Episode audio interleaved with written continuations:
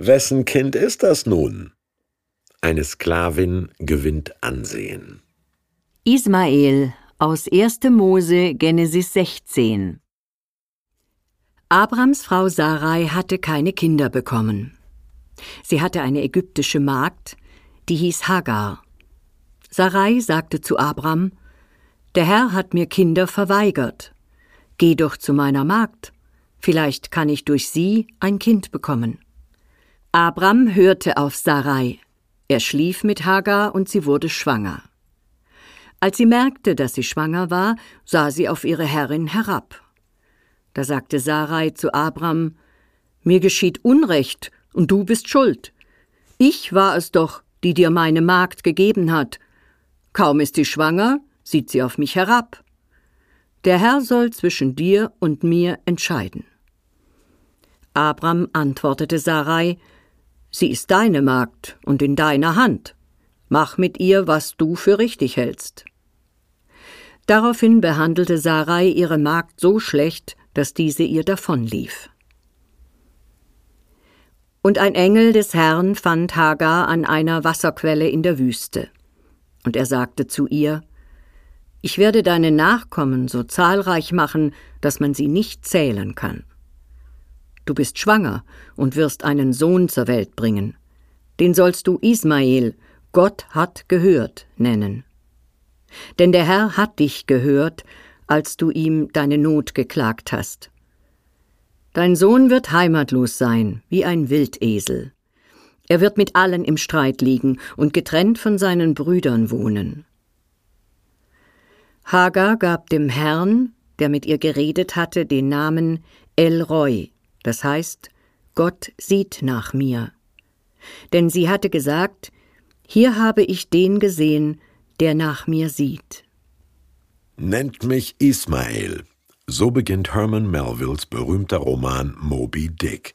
Und der Walfänger Captain Ahab ist damit sofort beschrieben. Wüst, kämpferisch, herrisch.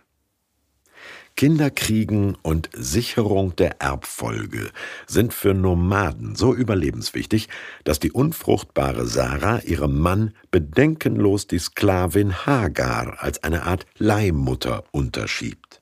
Aber Sarah, die hier noch Sarai heißt, ist neidisch. Ihr Neid und Hagars Stolz verursachen so viel Zickenkrieg, dass die Schwangere flieht in die Wüste. Aber wo soll sie da das Kind gebären?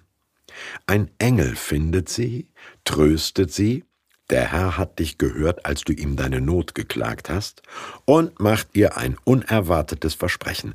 Deine Nachkommen werden ein großes Volk werden. Huch, bezog sich Gottes Verheißung an Abraham also auch auf den halblegitimen Sohn einer Magd? Obwohl er wie ein Wildesel sein wird und mit allen im Streit liegen wird? Alle arabischen Völker das sind im 21. Jahrhundert rund 200 Millionen Menschen, betrachten den erstgeborenen Sohn Abrahams als ihren Stammvater. Dieser Ismael und nicht der spätere Isaak sei beinahe geopfert worden, woran Muslime bei ihrem Opferfest erinnern. Seine Bereitschaft zu absoluter Unterwerfung und Hingabe habe den Islam angekündigt, und er habe die Kaaba in Mekka als heiligsten Ort der Muslime ausgewählt.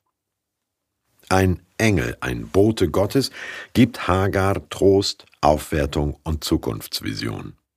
Aber Hagar selbst gibt Gott einen Namen und spricht ihn direkt an. Zitat, Du bist ein Gott, der nach mir sieht. Für Abraham, den Erzeuger ihres Kindes, und für ihre Chefin Sarah war sie nur Mittel zum Zweck. Für Gott ist sie eine angesehene Ansprechpartnerin seiner Pläne. Wir heute sagen dazu Wertschätzung. Was bis heute zwischen Arabern und Israelis, Judentum und Islam friedensförderlich wäre, oder?